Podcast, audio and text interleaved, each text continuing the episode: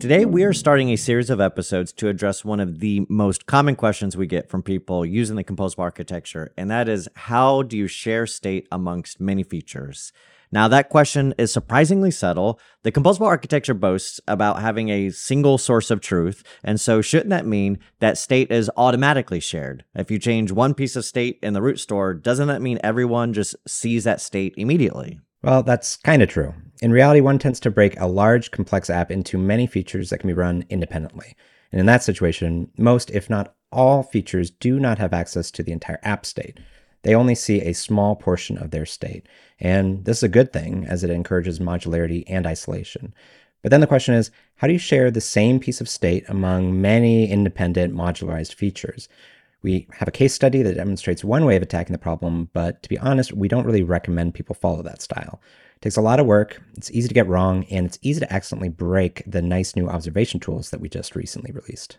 Yeah. And so then in various discussion forums, we have told people another way of handling shared state is via the dependency system. This allows you to immediately propagate a piece of state to all reducers, but we never created a case study to demonstrate this style, and it also has just a lot of drawbacks of its own.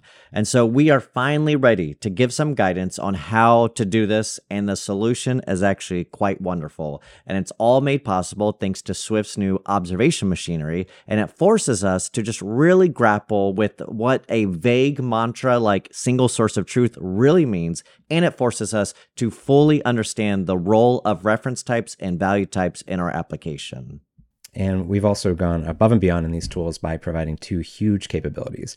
Because first, shared state is going to be completely testable. It can even be exhaustively tested. And if that doesn't sound impressive to you right now, then wait till you see how we implemented it. Yep. And then, second, we're going to provide the tools necessary to persist state automatically. This means any changes you make to the state will be automatically saved to some external system and be made available uh, upon the next launch of the application. And there will be multiple sharing strategies and persistent strategies, such as user defaults and file storage and more. And this will look quite similar to the app storage property wrapper from SwiftUI, but it'll be much better because it'll be embedded directly in your composable architecture feature and not squandered away over in the view. And then, of course, all of this is also going to be 100% testable. So we have a lot to cover. So let's dig in. Let's do it.